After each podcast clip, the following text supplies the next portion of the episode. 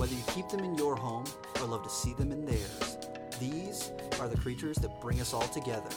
Reptiles. We're going to be delving into the experiences of reptile lovers from around the block and around the world. This is the Reptile Talk Podcast. What's going on, everybody? Super excited because this is super pumped. Episode 10. We're in it. We're going into the double digits in a really strong way. The strongest way. The old-fashioned way, if you will. The old-fashioned way. Yes. And man, I wish I was there to enjoy the old-fashioned way in real life. But With the man himself. So we're super stoked because we have the one, the only Brian Cusco. What's going on, Brian? You know, there is actually another Brian Cusco I found out a long time ago on Facebook. The one of two Brian Cusco. Cuscotopia. We have Brian Cusco here. I don't know if he's a legit Brian Cusco or if he just made it up. It was somebody in Africa somewhere. Some account didn't look like it was. It could have been real. I don't know for a fact or not, but it's a fake account. It's a ghost account. Dude, I think he definitely didn't look Czechoslovakian, I can tell you that much. I think that's going to need to be one of the things you do on your next set of world traveling is try to find the other Brian Cusco. Yes. And then you guys got to have a duel, like an old-fashioned duel where you slap each other with gloves. I would probably do more of a fish dance thing. Okay, all right. I'm with it. Fish. Yes, yeah, I dig it. I'm cool with that. That's a Monty Python reference. There's this scene. It's the fish duel. They just kind of do a little dance and then slap each other with a fish. Yes, yes. Style, glove like duel style, but with a fish. And the fish. The fish keeps getting bigger and bigger. Yes. I'm so about this. Oh my God. So if you who are listening can't already tell, there will be many laughs here. So many laughs. I promise nothing on our part. If you don't laugh and you're like, wow, these guys are laughing a lot, realize that we're having a pretty fucking good time. That's damn right. Dude, I really need to come out and visit you guys. It's no job.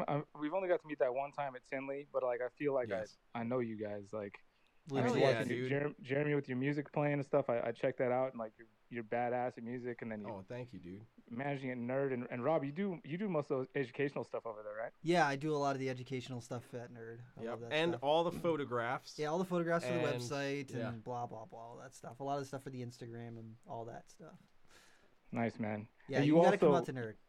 You give a solid, like you gave me one of the more real hugs I've ever gotten in my life. That first time we met at Tinley, That is the best compliment. I love receiving that compliment every time. That never gets old. Ever, ever, ever. Yeah. I love giving people hugs. And Brian, you got a solid fucking hug, dude. Thanks. I worked on it for a long time. There's some family members will tell you that I just used to like lean in and not actually put any arms on anybody. He's like, I gotta find the right place for my shoulder to rest, and then okay, all right, this is optimum hug angle. Yeah, all right. And your posts too. I like seeing your posts on Facebook. That you get people thinking. Like your posts, you ask questions and like want to know what. I love all the questions you put up there, man. It's like one of the nicer things to see on Facebook is those questions. It's not just drama and bullshit. It's like actually it's a little bit entertaining and not really people hating each other. Yeah, so, then Donnie and I go in there and we're like, Donnie, get fucked! Yeah, he's like, get fucked! Just stirs shit up. It's like, what's the most loving thing that you remember from your childhood? And Donnie will be like, my pastor. And you're like, no! Oh, God. Donnie is something else, man. Dude, oh, boy. Oh man. So, yeah. Okay, so let's talk some reptiles. Let's actually talk reptiles now. Oh yeah, we can do that a little bit. I mean, the one thing about talking reptiles for me is like I don't know that much, honestly. Like compared to a lot of people that have reptile knowledge to pass on, like I've definitely learned some things over the years. You know, it's been a long time, but I don't know. I don't feel like I have. But we can talk about reptiles. Dude, don't get me wrong. I mean, it's all about the experience, dude. You fucking went to Australia, which is like. Get fucked. Yeah, that's fucking. That's the dream, dude. That's it. Getting to see a wild thorny devil, bro. Yeah, that was definitely, man. I'll tell you what. I've seen those as a kid growing up in those Time Life books, and then actually getting to see one in real life. I didn't realize how small, tiny, they were. Right? Yeah, right. Those in like the Borneo earless monitors. People think that they're like big, and it's like no, it's actually like good sized tokay gecko. It's like right around there. I think since they're such impressive looking animals, you know, just, I mean, that first picture I saw of one was definitely a macro shot in that, yes, in that magazine. It's just like, looks so formidable and menacing. And you see, it's like, oh, it's like a cute little spiky Jackson's chameleon. Oh my gosh, that's amazing. So when you found that, were you guys were driving, right?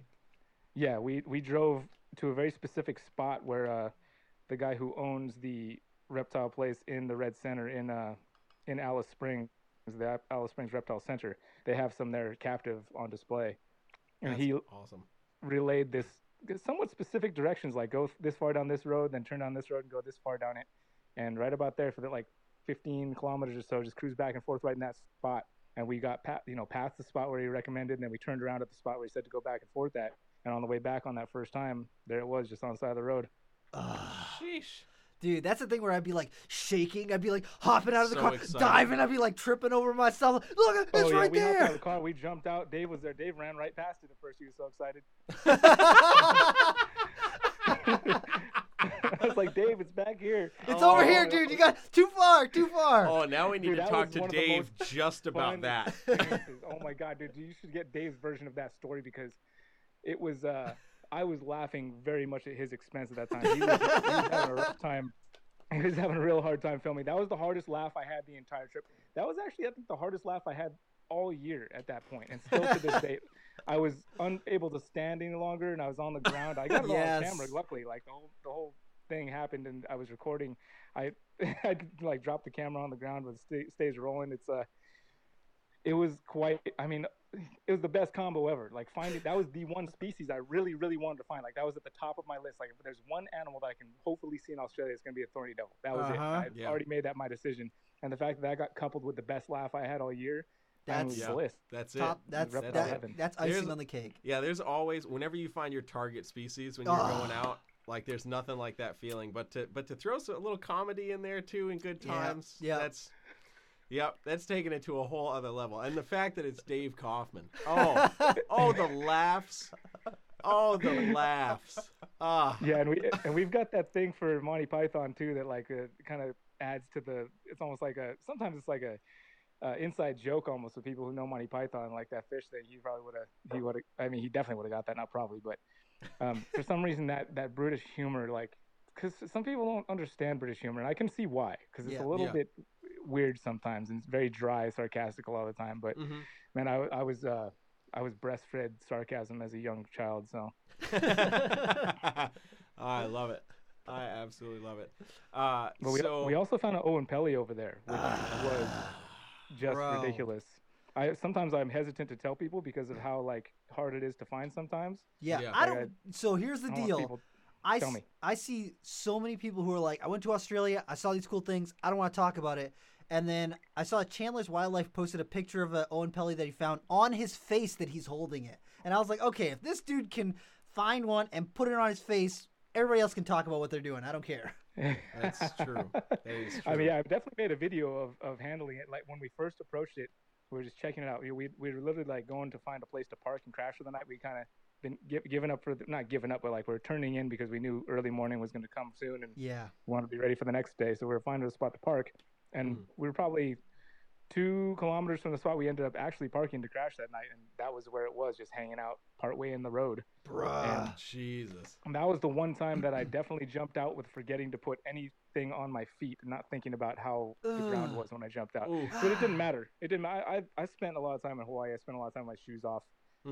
I've got pretty, like, my feet, that's not a big deal. But I did hit that rocky ground pretty hard out of it. So I gotta ask you, since you got to like be up close with it, what body type does it have? Somalia. What was it closest to? Somalia. Like? Really? Somalia for sure. Oh, yes, definitely. Wow. It was like a scrub python. I was, so after we jumped out, we were just kind of checking it out, giving it space for a minute, and I was like, we're trying to figure out how long it was, and then I was like, hey, well, I'll lay down next to it, give it some reference. And when I went to go lay down next to it, it kind of reared up on me, turned around on me, you know, postured up. I lifted up my knee, did kind of like the Karate Kid knee in the air, hands in the air. Yeah.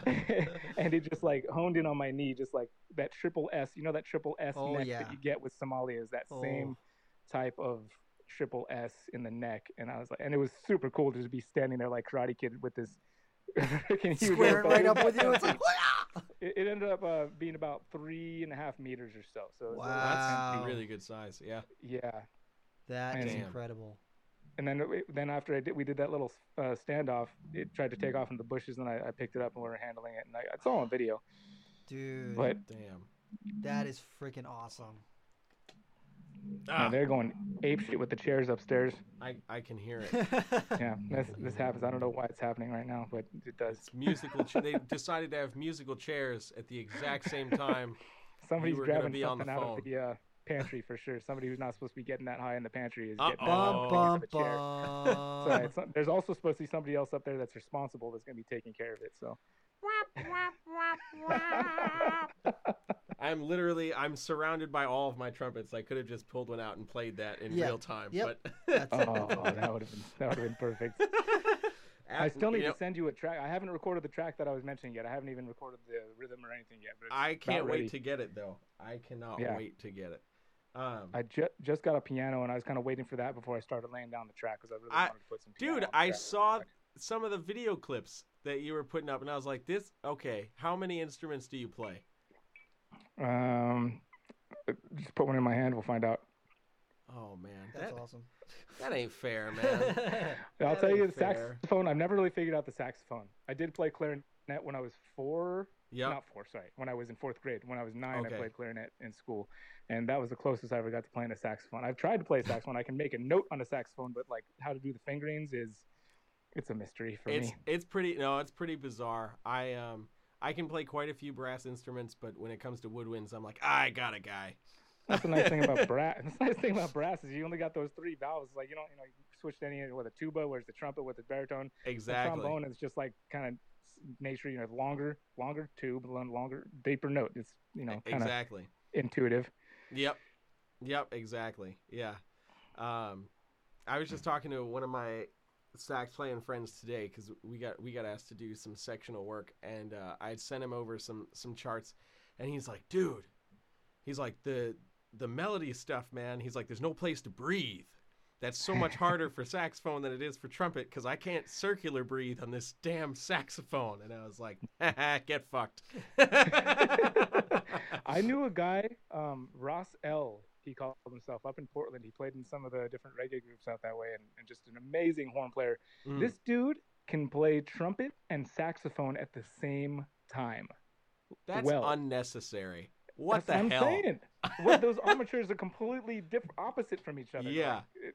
Like, but he can do it, and he does it. That's okay. I'm sad. He's definitely one of those, okay, I give up type of musicians. Oh, my gosh. Okay, listen. So... we're going off on a slight music tangent, but I've gotten really lucky over the last couple of years to work with a couple of child prodigies. One of them was this kid. His name's Aaron, the bassist. He's from Slovakia, but I got to play with him in L.A., and I was just recording some horns for his debut EP. And I'm listening to the production, and like even when I met him, I'm like listening to him play.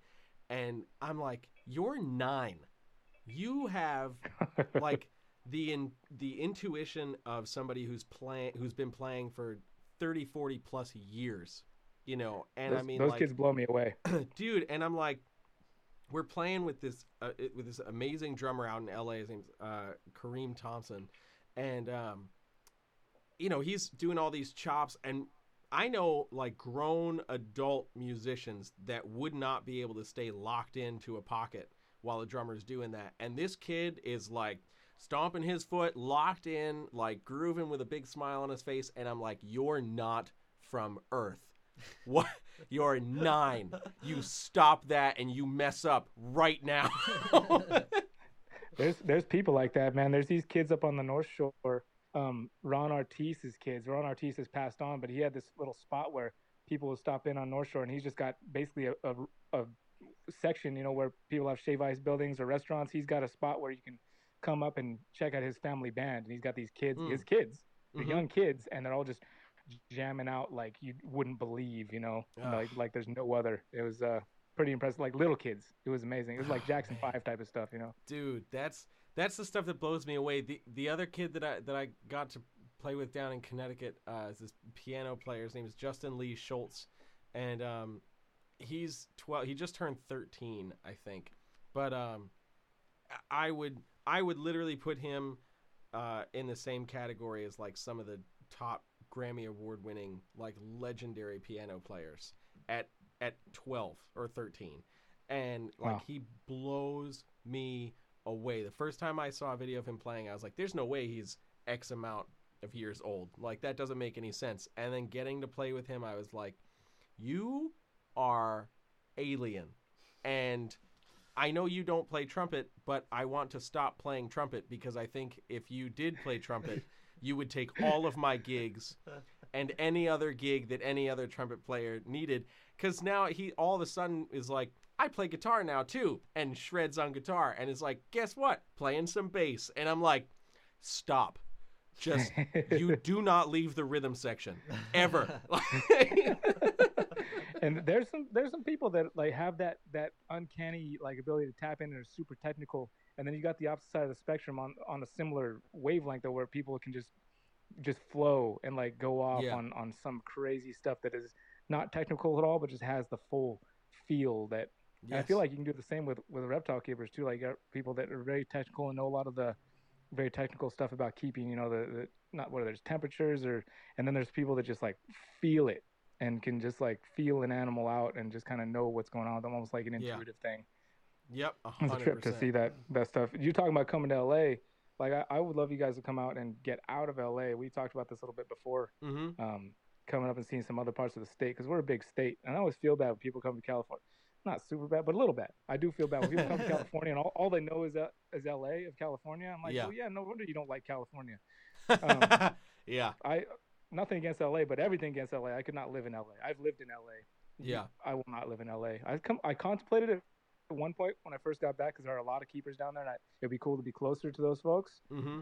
But man, you guys gotta come up here. We'll go check out like MDO and find some rattlesnakes out on the ocean bluffs and some king snakes just a little bit inland, and it's wild up here, man. I'm about that because I love field herping. Yes. Love it. Yep. We can go from here and we can go up and check out Brian Gundy too. He's dude, yes. One of the most amazing people to herp with, man. And just an amazing human being. Brian Gundy is so dope. and I say that because like I've known Brian through YouTube for well over 10 years, I think, at least or like maybe right at 10 years. It's been a long time. But when we were at Tinley this past fall, finally getting to meet him, I'm like, dude, you are the most genuine human being. Like, pure soul. Oh my God. Like from the YouTube videos to in person, like he's just there and like engaging. And I was like, dude, you just fucking rock, bro. Like, fuck he does, man. It's no joke. It's no joke. The dude is one of the most solid individuals I've ever met in my entire life. Yeah. Yep. Shout out to Brian Gundy from For Goodness Snakes.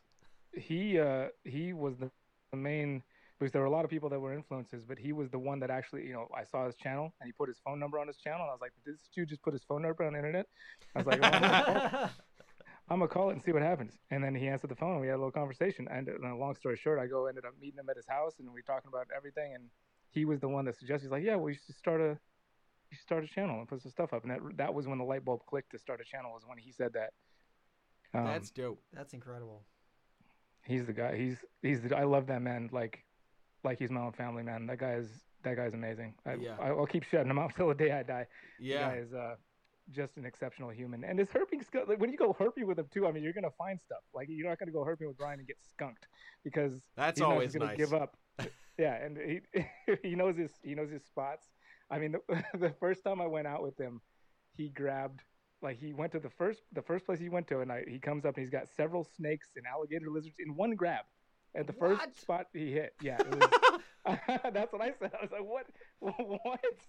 I watched him dive headfirst into a poison oak to go after an alligator lizard. Oh shit! Oh, but just good about it. He's like, yeah, I'll just wash myself later. I'll be fine. Like it wasn't an accident. He knew what he was doing. Oh my God. That's so awesome though. Because, so Brian Gundy is going up in the cool factors. Yeah. Dude, that's awesome though. Cause like a lot of people see alligator lizards like, meh, whatever. But like those things are pretty cool. No, he's taking the mites off their ears, cleaning them up a little bit and then putting them back out there. That's awesome. That's awesome. That's so freaking cool. Oh man. So Brian, what like really got you into reptiles to begin with? Was it you're just like wild child, like always into them? I mean, yeah, I was into dinosaurs. Like some of my first memories, you know, dinosaur for the first Halloween. I can remember dinosaur pillowcases as a kid and bed sheets, and just like way into dinosaur birthday cake. Yep. And I've told this story a number of times. People who have heard it before, but it's I was living next door to a guy named Snake when I was 4 years old. Huh. And he was like a Hell's Angel type of dude. We lived in this apartment complex in Hayward where I was born. And one day his snake, we didn't know it was his snake at the time. I didn't even know he had reptiles. I just knew his name was Snake. And there's a king snake crawling through our backyard. And my dad identified it as a California king. Yeah. And I was super excited about it. And once he identified that it was, you know, my dad's fairly hip to just most things in life, actually. Shout out to my dad. He knows a little bit about everything. He's like a Google, you know, before there was Google, there was Dad. And before Google gets some shit wrong, and he can actually tell you what's really going on. That's awesome. But so he turned me on to everything in life, I would say, whether it's ACDC or snakes. He picked up that snake and was like, well, yep, it's a king snake. And then we found out it was Snake's escaped snake. And when we went over to his house to bring it back to him into his living room, it looked like, you know, our reptile rooms do kind of today. And, you know, as a little kid, I'm like into dinosaurs. We find this thing in the backyard, and then this guy's got dinosaurs in his house. I was like, God. Yep. And my parents were cool enough right then to just let me get my first pet snake when I was 4 years old. That's awesome. Yeah, that's dope. So wait, you're saying that you found a snake and brought it back to a guy named Snake, so it was Snakeception. It had to be. It had to be, because I literally had only snakes until last year.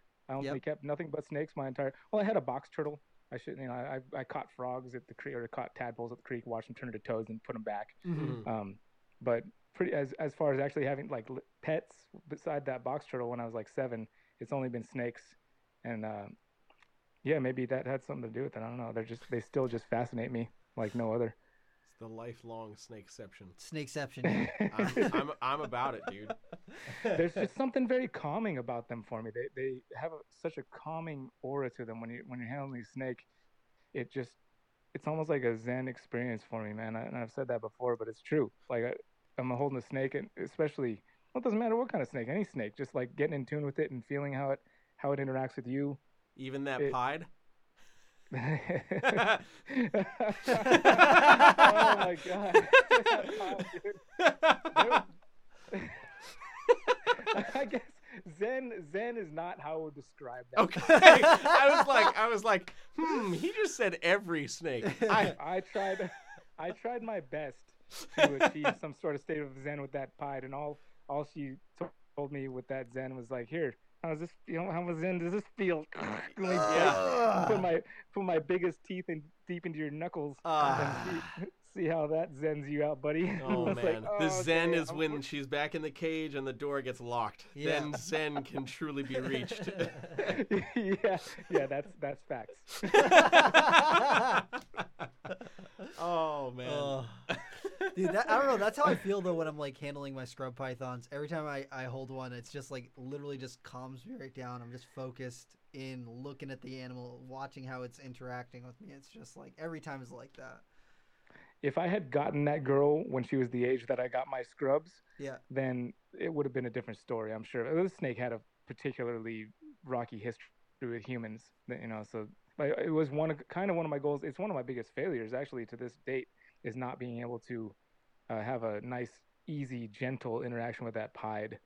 That would have been something. That would have been something nice. But she had such deep ingrained fear of humans. It's tough to. It was very easy to see that like it wasn't going to be much you could do to really get that to go away, because it seemed like it was pretty deeply ingrained. Not that it couldn't have been. I'd love to see Kevin work with her. I would love to see that. Because even the pieds that we've got at Nerd, they are defensive. I don't know if they're quite as defensive, but they're still take a swing at you, like almost every time that you take them out. And I've got to the point now where when I take them out, if I go super slow and take my time with it, they won't usually try and bite me. They'll still hiss and stuff, but they don't usually try and bite unless I actually push them and try and get things done quicker. But if I take my time with them, I've gotten them to the point now where they're not horrendous. But just if you watch people who are trying to like rush with them, they'll come right at you. They're not having it at all. But Kevin is one of those like Zen people who like when he you could be holding a snake and it's losing its mind, and the second that he puts his hand on it, the thing just like calms out just immediately. He just like emanates this vibration that just like chills them right out. It's all the meth. The meth and the gayness. It's that combo. Exactly. It makes it work, you know. Big dangerous creatures are tamed by gay and meth. That's pretty much how it works. Yep. I see you've watched Tiger King. Yeah. It was a trip to see people that I had met before and been to their places in Tiger King when I was like, whoa. Yep. Right? Yep. I was like, oh, this place looks a little familiar. I was like, wait a second, we were there just a couple weeks ago. What is going on right now? Oh boy. And then the person that lost their arm reached out to me on Instagram, and I was tripping. I was like, oh really? Saf? Yeah. He's like, I want to come check out some snakes. Yeah. And I was like, dude. At first I was like, is this a real person? Is this really you reaching out to me? And but after a little bit of research into the account, I was like, oh yeah, this is Saf. Dude, so that's awesome. We're in the same state, so at some point, we definitely have plans to have some snake interactions over here and whatnot. So that's I would super say dope. Keep them away for the pied. That's all I'm saying. Well, the pied is gone now. Oh, okay. Yep. Garrett took the pied back. It was a pretty fun event. We had Carpet Fest over here, Southwest Carpet Fest 2019. Yep. And that was a lot of fun, man. That's the type of thing that I would love for you guys to come out to, man. Hell yeah. That was just like one of the best times.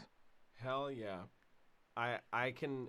So we've been to Southeast Carpet Fest. Yep, I did not. I remember you guys went there. I really wanted to go when. Oh, yes. Man, it was right before the quarantine crap. Yeah, it was right before that. So have you been to Northeast Carpet Fest? I have not been to the original. So I've been to Northeast Carpet Fest a few times, and I know the party that ensues in Pennsylvania. It's wild. The party was nowhere near as wild down in Florida, and I think that's because it was too far north in Florida. But I can only imagine the party of Southwest Carpet Fest. Oof. And I'm gonna go as far past as I can. I'm here for that bitch. Listen. Oh, the one this year, my buddy Travis was hosting, but he, he kind of shut it down, dude. Everything was happening. It was supposed to be happening next month, but. I think the 6th. It was supposed to be June 6th. I'm almost maybe the weekend after. Anyway, it was supposed to happen next month. It's not happening now. Yeah. So that's a bummer. I'm really ready to have some more reptile events or a reptile event to attend again. Same. Legit. Same. I heard that Herps Conroe is happening. Yes, June 13th I heard that and 14th. Too. Oh, I didn't wild. I was like, you that's guys crazy. Are bold. You're making a bold statement right now. Oof. Right. I looked at being who I am, I looked at plane tickets last night. I was like, what would it cost? Yeah. Yeah. I'm feeling pretty confident about it, but, it is what it is. I just took a road trip this past weekend and popped by to see my folks down in Western Mass, and because I haven't seen them since the whole quarantine started. And neither have I. I'm hoping to see my folks soon. Yeah, and I was just like, first off, it was just nice to be away. Yeah. And doing home. Something, outside what has been the norm for the last couple months. And then to just see my family, but see people in general that I haven't seen in a while, by force. Yes. Not by choice, to finally be able to see them was like, oh, life can still happen. That's right. It's okay. It's going to be okay. Yeah. I think it's going to be okay too. I mean, it is interesting how it's all played out these past couple months, but it definitely seemed like the responsible thing to do to try and flatten the curve, as they say. Mm-hmm. I just hope that October Tinley still happens, because I will cry so hard. Yeah. That's the one thing I look forward to every year. I don't really take vacations. I don't really take time off, but Tinley is like the one thing where I get to like go just nerd out with other reptile people, and if that gets canceled this year, I'm gonna be a very, very sad person. Yeah, I feel you, man, for sure. That I definitely was on the team of thinking that it's not going to happen because of what they announced about concerts not happening for the rest of the year, and just all that kind of stuff. But maybe it's, I guess it's a strong maybe. They definitely hadn't made an announcement either way on that yet. Yeah, I already paid for my hotels. I know, same. Well, you have to, right? You got to pay for your hotel. Yeah, like a year in advance, show before you leave for the weekend. Yeah, I booked them the next weekend after. Yep. Yeah, we were all like sitting in the office, and we're like, we have to get hotel rooms now. And the actual expo center was already sold out. I was like, fuck, god damn it. Yeah, Tinley has never disappointed. The first time I went to Tinley, I made a decision that I would be back every year. At that first time I had gone, and I've been back every year, and it expanded it to going twice a year to both the shows. Yeah, and it just never disappoints, man. I went once in I think 2013, and it like blew me away. And then after that, I just like, I didn't prioritize. I had so much work going on. I did two jobs for like a lot of years, so I could never get time off ever. And then the last 2 years I've gone, and like, it's worth it 100%. If you're listening right now and you're on the fence about maybe I should go check out the Tinley Park Reptiles, fucking go. You gotta go. Yep. Because it, especially for a lot of people who live in areas where they don't have people who they can talk to reptiles about, or, you know, even species that they're interested in. Because, like, it's one thing to know people who keep reptiles around you, but not everyone keeps all the same stuff. Not everyone's interested in the same things. But when you go to Tinley, whatever weird thing that you're into, there's someone there who's into it too. And you can get a chance to network with people and just talk about those things. And just there's so much energy there that when you're around all those people are excited to be about reptiles, it just, like, you can't walk away without getting influenced by it, you know? Yeah, and you can't capture that via YouTube, Facebook, Instagram, any of that stuff. You gotta be there. Not even close. Nope. Not even close. Nope. Anybody that's been there will reaffirm that. Anybody that doesn't, you're wrong. Yeah. No, it's true. It's not the same. There's nothing, especially in today's world. There's nothing that beats that face-to-face interaction, especially when it's about something that you love already. Yeah. You know. And I mean, a lot of times, like, the diehard reptile people are cool people, for the most part. There's a few, you know, cracks in the eggshell, but, you know, whatever. Well, that's just humanity, man. There's always a couple cracks in the eggshell. How else we're gonna make scrambled eggs and yolk? And it's kind of delicious sometimes. That's true. I'm here for the drama. No, I am not. I mean, I'm here for the scrambled eggs. That was the analogy. Sorry. The omelets. Yeah, I'm here for the omelets. Yeah, a little bit of cheese always helps. There you go. Or stops it. Whatever you needed to do, it'll run through. It'll stop it up. Oh my god. So, have you been to any of the other big shows? You ever go to the California Super Shows or? Oh, absolutely. The California Super Show was the first one I went to, and I do a lot of interviews there. That's kind of where I said that's my home. That's my home show, basically. See, that is the San Jose show is also my home show. I mean, I went to the San Jose show recently. It was kind of cool to see that different, and the Sacramento show. It's like that Northern California. It's so different than Southern California. I can't really tell you how much that Northern California and Southern California are different places. Yeah. I can only, and that's still just the Bay. Like, once you get north of the Bay, it's a whole different world up there. Yeah, that's one thing that's always amazed me. Like, I really enjoy traveling, and it's always one thing that's amazed me when you are visiting a state, and it doesn't necessarily really matter how large the state is, but as the state gets bigger, the differences get bigger from one side of the state to the other. Like, I mean, I grew up in Massachusetts, so you think about Massachusetts, you've got, you know, the left side of the state, the Pittsfield and the Berkshires and everything, all these amazing mountainous regions, and it's very much wildlife and everything. And then you all the way to the right of the state, and it's like Boston. It's like houses everywhere. Yeah, and it's like, man, Massachusetts isn't that big. Like, you can drive the entire state in 3 hours, pretty much. Yeah. I need to go back out there because I have family out there. My grandmother is from there. Oh, and, really? Yeah, she grew up in outside of Fall River. Damn. Yeah. I need to come. I've been out to Pittsburgh, where my grandfather's from. I've gone out there a couple times now, but I still haven't been to Mass, so I need to check that out. Dude, yeah. I'm telling you, we're not that far away. You can hit it up and do a nerd trip, too. That's all I'm saying. Yeah, I know. That's on my list, dude. There are three places that I've kind of got on my list to go once this is lifted. And that's Nerd, the Reptarium, and Tinley. Hell yes. Yeah. Yep, hell I second that list. See, I haven't been to the Reptarium yet. And you guys, Jeremy and some of the staff went. Yep. And I had animals with me from the expo and stuff. So I had to head home, or I had animals and supplies and stuff. Yeah. So I had to head back early. I couldn't spend the extra time going out there. But I really want to go out to check out Brian's Reptarium. I've known Brian for a bazillion years. So, I love the stuff that he's doing with that. And since I'm so big on education, I really want to see how he works all the education into it on site, because that's my dream right there, is being able to educate people every day about reptiles. Yeah, I'm with you, bro. Like 100%. That's one of the other things I miss. I just started this year to do educational programs for schools and stuff like that. And I had just started. Like I was just starting to get the feel for it. And then it's over. But yeah, Brian's spot and out there and Tinley. I went there when it was not quite open yet. He did like kind of a soft open just for some friends for a birthday party. Mm-hmm. Yeah. And all the enclosures weren't completed yet or anything, but I was there for that. And I told him, I was like, dude, can I swim in the anaconda cage, please? And he's like, whenever you come out, you have at it, man. Jump in. Yes. That's awesome. Yes. I really want to do that. It looks like so much fun. Yeah.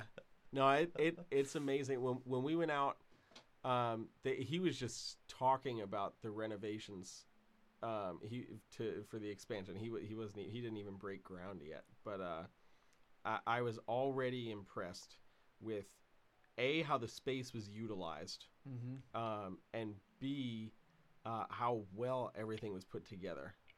You know, because and I know like Brian doesn't half-ass anything, and I give him a lot of credit for that. If he's going to get invested in something, he's going for it. So that, God forbid it doesn't happen, he can't say in any way, shape, or form, I didn't try. Yeah. And I respect that a lot. But, still, I had never heard of, Universal Rock or anything like that. So you see it on YouTube and you're like, yeah, this looks pretty cool. But then to see it in person, I was like, whoa, this looks real as shit. It's legit, and holy crap.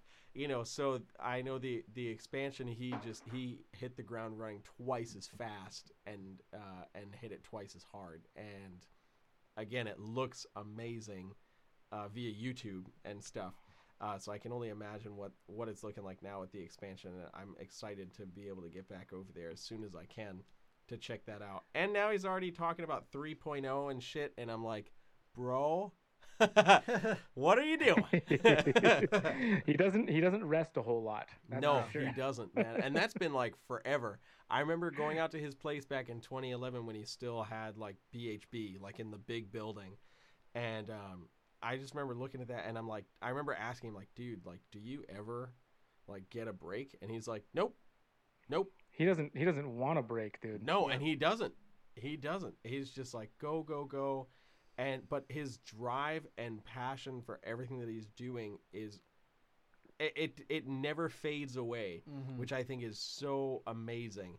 Because it's unparalleled from anything I've seen to date. Yeah, because it's just I'm like, dude, I think about work for a week and I'm just like, whew, I need to take a seat. There's some other things I need to try to attend to. And Brian's just like, if I get 2 hours of sleep, I get 2 hours of sleep. But, we're going to go right back at it again tomorrow. And I'm like, holy shit, dude. It's pretty uncanny, man, honestly. It really is. But I feel like that's also 100% a mindset that you have to be willing to get yourself into. Literally, if I can only get 2 hours of sleep, that's all I can get. Yeah. And I have to push on. Nothing. And that's such a hard mentality to start. I feel like once you've been doing it for so many years, it's kind of just this is my normal, but to start that is really whew, I'm a little winded already thinking about it. Yeah, it's definitely something else, man. I can never really say enough that it really is unparalleled. I've never seen somebody with that much constant drive and energy to keep going no matter what. Like, he was in the hospital, he'll just still be going. It's ridiculous. Yep, exactly. And I'm just like, so... You try to force him to take a break and take a little load off, and it's like, he's like, no, I got it.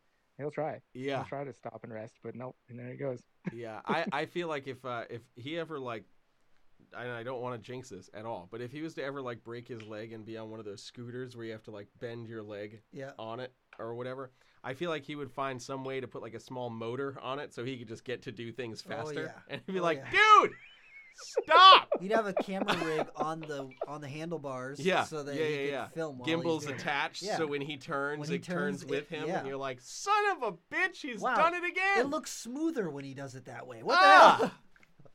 Damn, I need to... Oh, did you guys have something happen over there? No, just that. Oh, my gosh. Yeah, I texted him the other day, and it just made me...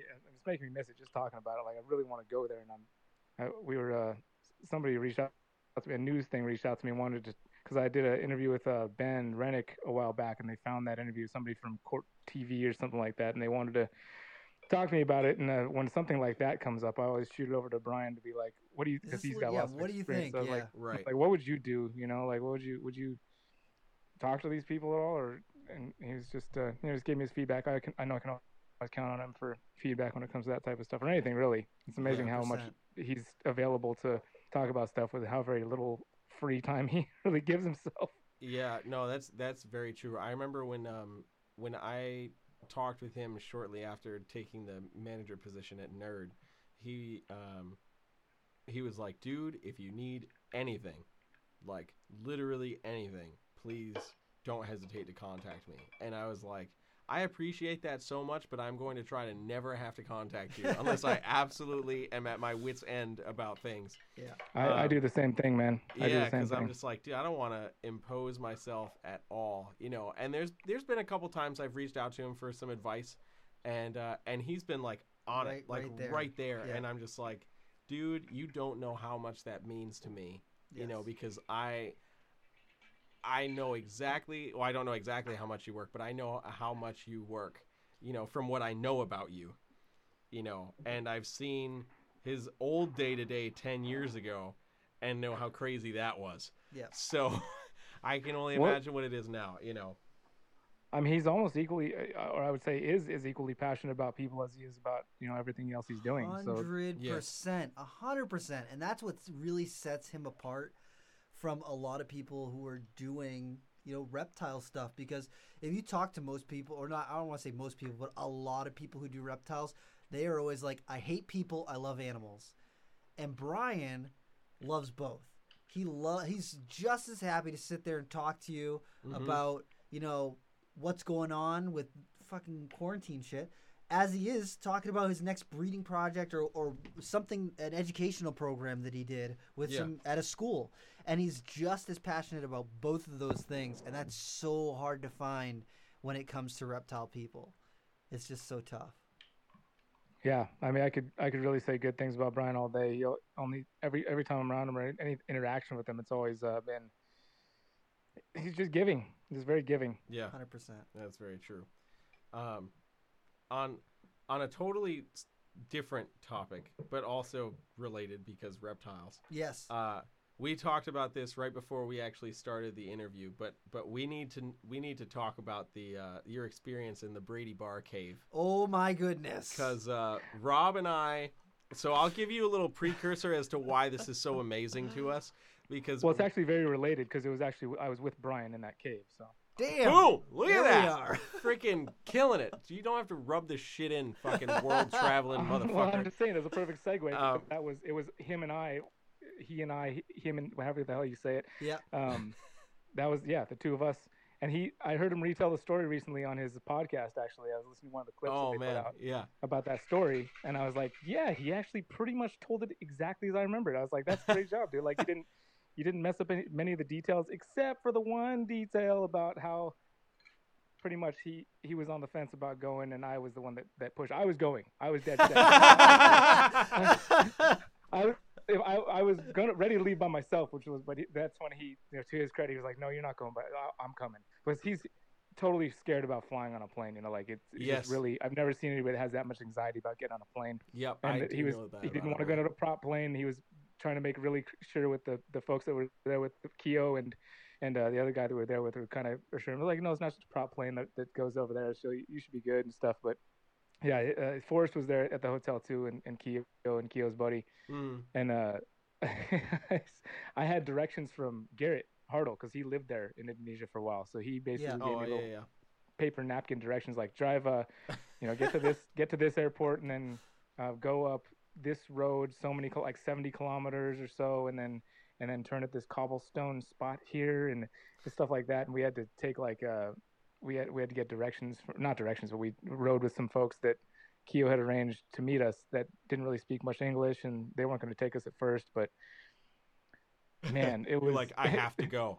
I have to experience the bad bite. It was one of the main reasons I came out there to meet those guys. I was like, I'm going to go to this place. I got these napkin directions. I'm going to this cave. And so we went, and it was a very long road up there. And once we got there, I think we had to. We met up at a village with a bunch of villagers, and everybody's running around the car. And man, I could tell this story. Brian did a good job of telling it, but it's basically how it happened. But it was a long road up. Like it wasn't so far distance as much as the road hadn't been treated in probably 25 years. You know, there'd been no work done on this road, and there were spots where we're going like 5 miles an hour for miles. You know, just to get over all the little bumps and whatnot. And we rolled into this village. All the kids were running along the side of the car, smiling, and we're doing some little video with them and stuff. And you could tell they hadn't seen somebody from outside the village for quite some time, probably, and they were super excited. In this country, everybody smiles. Everybody's super friendly. There's lots of smiles. Like, that's awesome. I will say that Indonesia is definitely a country of smiles. Like, people are very friendly and happy. I remember everywhere I went in the country, people just smile at me. I think I maybe do look a little Indonesian, maybe, so maybe that also helps. There were definitely a couple people that tried to speak one of the many dialects to me, and I was like, "I'm sorry, I learned a few phrases, but not enough to really have a conversation." All the important ones: where's the bathroom, and how many cuss words? Water. Where's the water? And water. Yeah. So we got to the village, and then we kind of made it known, and the guys found one of the elders to explain what we were there for and tell them what it was, and we ended up gathering in this little hut, and everybody kind of, like, the whole village basically piles into this little hut, and Brian and I and our somewhat translator is sitting there, and the whole village is sitting there, and at this point it went from the whole country being smiles to in this little dark hut and nobody smiling. Like, the mood turned very somber, like no smiles, and the darkness and the no smiles really helped set that mood of somberness, and the elders just sit in front of us talking to each other and kind of looking at us, and we had no idea what they were saying, and it was starting to feel a little weird. Like, there's some vibes, like, I guess there's still head hunting tribes out there and stuff like that, so a little bit of that uneasiness already. And I was kind of eyeing the window, you know, as they're talking, like, okay, there is a window right there, there so is a, like, way out. And after a bunch of talking, one of the elders kind of shouts to somebody behind him, and they come out and bring this big machete and put it in his hand. And thinking back now, obviously I made it. You know, when you tell these stories, like, you thought you were gonna die, but I'm here. Spoiler alert, I didn't. When that machete was being handed over, I was like, I was waiting for Brian to make the first one. I was like, dude, I know that I dragged you over here, kind of, in a way, but now I'm waiting for you to make the first move, because I feel like now it's your fault. It's your fault. This is happening, Brian. Brian didn't jump out the window. He didn't jump out the window, so I had to stay. I was like, as soon as he makes a move, I am right with him. I'm yanking your ponytail down to get up first. but obviously it was good. They took us down to the cave, and they used the machete to cut off a branch and bring a branch down there, and they brought a little egg, and they split the top of the branch to make a little egg cradle that they stuck in the ground, and placed this egg in there and gently removed the top of the egg, and did this little ceremony and blessing, and said this prayer before we went into the cave to kind of bless it. And I don't know if Brady Barr did that or not, but if he didn't, that's probably why he got bit. That's why he got bit. 100%. Yeah. 100%. If that did happen, they half-assed it. Oh yeah, they didn't say the words right. They didn't prop it up right. They had a different elder in that weekend. It wasn't the same vibe. He had a bad back, man. He got a bad bite. Yeah. But Brian actually ended up, I got to thank Brian again because he paid the tab. We did give the villagers, they were like, we need $40. And Brian's like, yeah, here you go. There you go. Like, sweet. That was easy. That's perfect. YouTube money. You know, so. But we would have not have found it without guidance. I mean, it's down the side of this hill off this village, like way down, like an hour hike downhill. Oh, wow. To the mouth of this cave or so, and at least an hour back up. Maybe it was faster down, but definitely an hour back up. Damn, wow. But what an experience to handle some reticulated pythons in the wild. Even though they weren't the most massive and aggressive Brady bar biting retics, they were still amazing. And you have to wander. The bat cave is, you're like chest deep in, or waist deep, sorry, not chest deep, but waist deep in a river of bat guano. It literally sounds like it's raining in the cave, and it's not rain, it's bat guano falling into more bat guano. That's not good. So, okay, so Rob and I love that clip of Brady Bar. It's a staple, and we reference it fairly often throughout the day, almost every day. But just one day, his reaction, I haven't seen it in years, but his reaction is pretty. It's priceless. So Rob and I are talking about it one day, and Kevin's like, "Yeah, you know, I actually met Brady Barr," and we're like, "Yeah, how's his back?" And he's like, "No, what the bite wasn't even that bad. It was about the back one." I'm like, "Oh no! I understand that. I get it. I get it. I 100% would also be mentally freaking out about all the bat." Piss and shit that's going into my open wound. Yeah. However, he was freaking out so much. He said he had a bad back and a bad bite. Well, maybe, I mean, here's something to put it in slight perspective. I'll always stick up for the guy that's not here just to do it for himself. Yeah. It is a climb back out of there. So maybe he was thinking about that. He's like, maybe. I don't know. I'm not saying he was. Maybe so. I'm back. That climb back up afterwards. That's fine. I don't know how much extra you have to pay to be carried by an elder. But... oh my gosh. I'm so happy this is happening right now. Oh, my gosh. Me too, dude. I was really looking forward to this. Yeah, I mean, you guys are so awesome, man. Like, it adds to the fact that you guys work at such a cool place, but the fact that you guys are just such cool people, and I don't know if that comes from being in New Hampshire, but just you know what's fucked up? You want to hear something really fucked up? Yes, I do. Both of us are from Massachusetts. That's true. Yep. Well, you know, it's all about what you make your own. You create your own reality, right? You're dealt certain cards. Yeah. You knew you wanted to live free or die. 100%. That's true. When I was growing up, I spent almost all of my summers in New Hampshire at a campground, off-grid, camping in a tent for like 3 to 6 weeks at a time. So that was like my childhood. That's where I, grew up, quote unquote. So that always to me was like, that is what I love. So coming to New Hampshire was just like, yes, I'm about it. I spent some summers in band camp and practicing trumpet while staring at snakes. In my house, so I went to band camp too, dude. I can relate. You play flute by chance? Oh no, not that summer. That was the summer he learned tuba. I did actually play euphonium for many years. Boom! Look at that. Okay, wait. Other music tangent. So there's one of the high school band directors in my hometown. His name is Matt Bertuzzi. He and I get along great. But he has a picture of me from a gig I was doing where I happened to be playing euphonium. Mm-hmm. And it's a fairly embarrassing photo, I might say. And it's also like not in focus. It's extra grainy and shit.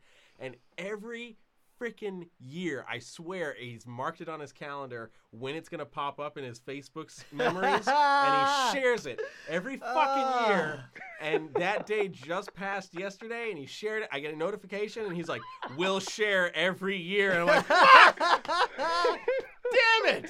Well, to be fair, as somebody who played the euphonium literally throughout the entirety of middle school and high school, there's not really a way to look cool holding it. Okay? No, there's not. There's not.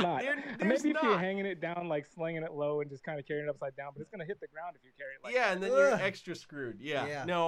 No, I think it was extra funny for him because I was borrowing that euphonium from his school because I don't own one. I'm not spending $5,000 for a euphonium. I'm sorry. But it was one of the ones that he had at his school, and it was really dented up and everything. And I was like, "Ah, dude, this is all you got, man." And he's like, "Budget cuts, bro." I saw a really dented one on Craigslist or something a few days ago for like $300. I was like, "Damn, that's not bad." If I didn't want, but then I had to drive to LA, and I was like, "Oh man, that's that makes it $4,000." Yeah, exactly. That you have to be paid. Yeah, is it bell front or bell straight up? Because I've seen both. Usually they're bell front is how I think of them, but yeah, the bell facing up is, I think that one's a little more common in the school system, just because that one's a little harder to mess up. Oh my gosh! Oh man, some good memories with the euphonium, man. Dude, oh my gosh! I remember getting picked to do like a what the hell is it called? Is it the Massachusetts Lions All-State Band, and it's basically like across all. This is why we get along naturally. I did the same thing. It would be funny. I went to state honor band every year. Oh really? Yeah. That's awesome. It was one of my first achievements in life that they gave me a plaque for was that stuff. That's badass, dude. I my first year doing it, I was supposed to go in on trumpet, and.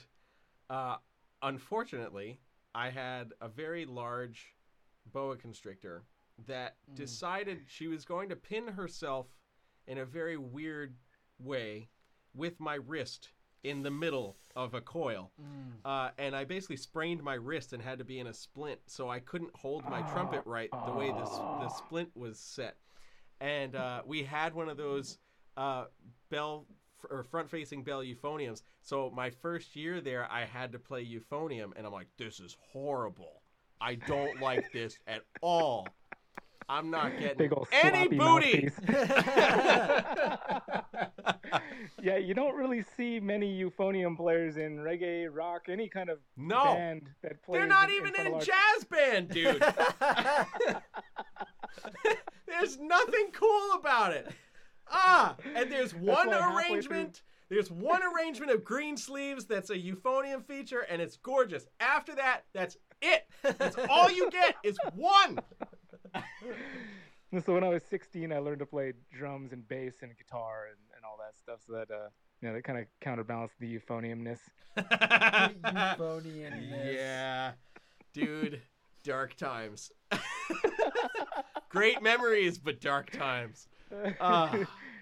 It's funny that it's still snake related though. 100%, dude. That story, especially when I knew some of the people in that band from other events I had done, and they're like, "Don't you usually play trumpet?" And I'm like, "Yes." What happened? Okay, I'll tell you when we break for lunch, because it's kind of a long story. Yeah. And they're like, "Okay, I'm very intrigued." And then I'm like, "Look, so there's this snake." And they're like, "What? It laid down in your bed next to you? Sizing you up?" No, not at all. That story. Then that's the only reason I became cool as the euphonium player, because they're like, "This guy's got snakes." And that's the reason he's hanging around with all the nerds.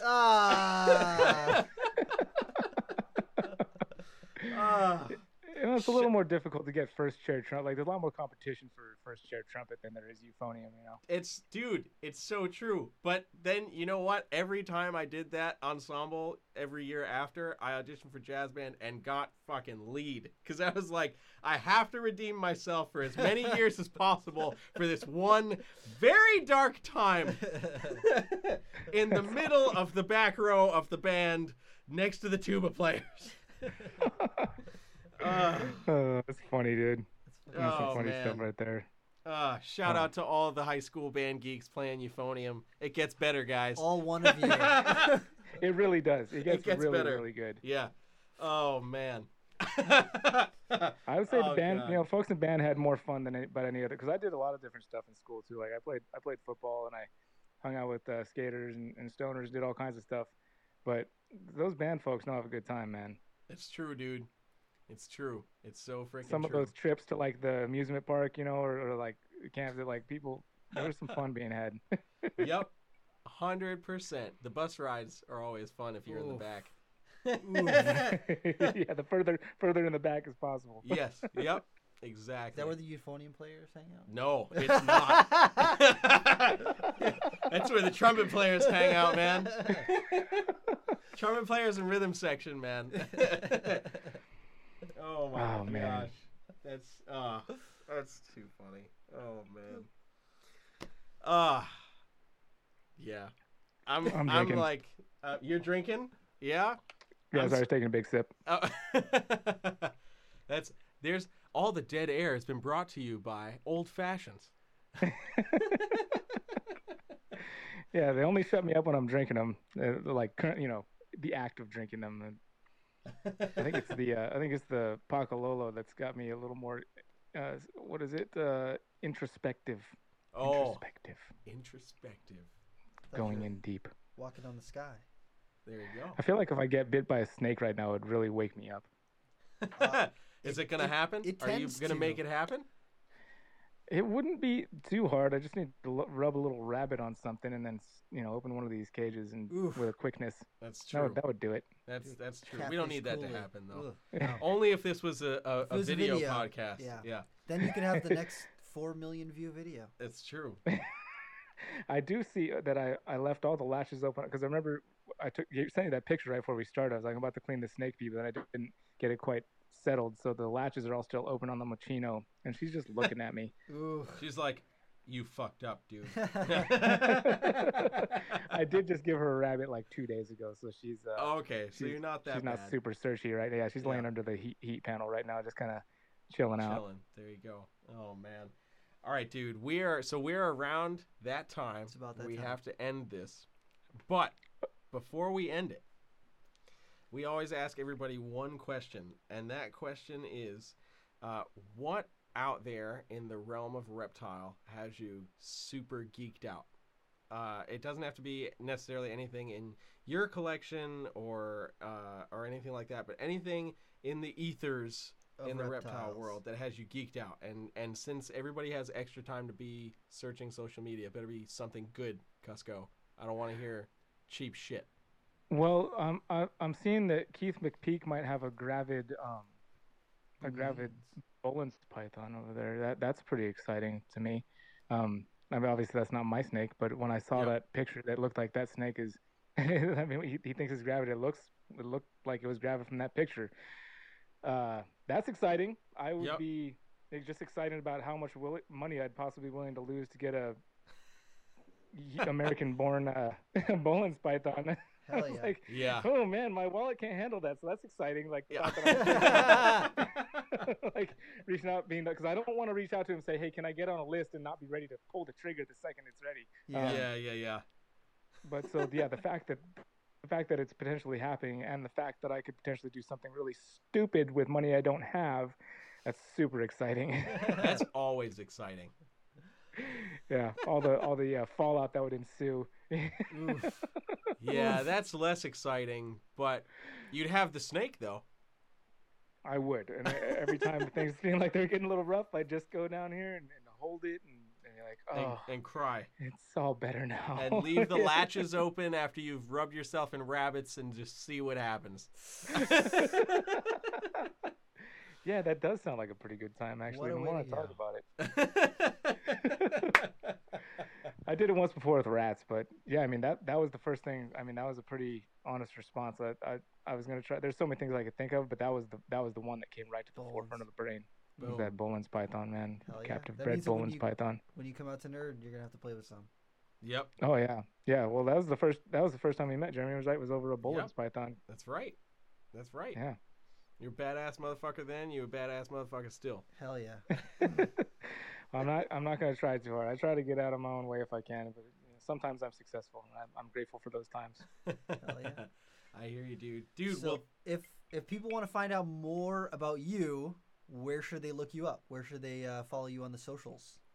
Well, if they want to find out more about me, you just go to Brian Cusco on Instagram or YouTube. Life is virtually an open book there, so you can find out all kinds of things that maybe you never even knew you wanted to know, and some things you wish you didn't. So, yes, it's all there. I dig it. Hell yeah, I dig it. So we are super pleased to have you, man. We're gonna have to have you back sometime soon, and thank you very much. Yeah, man. Thank you guys, Ron. I appreciate you guys. Most All right, definitely. Dude. We'll talk to you soon. Yes, sir. All right. Bye.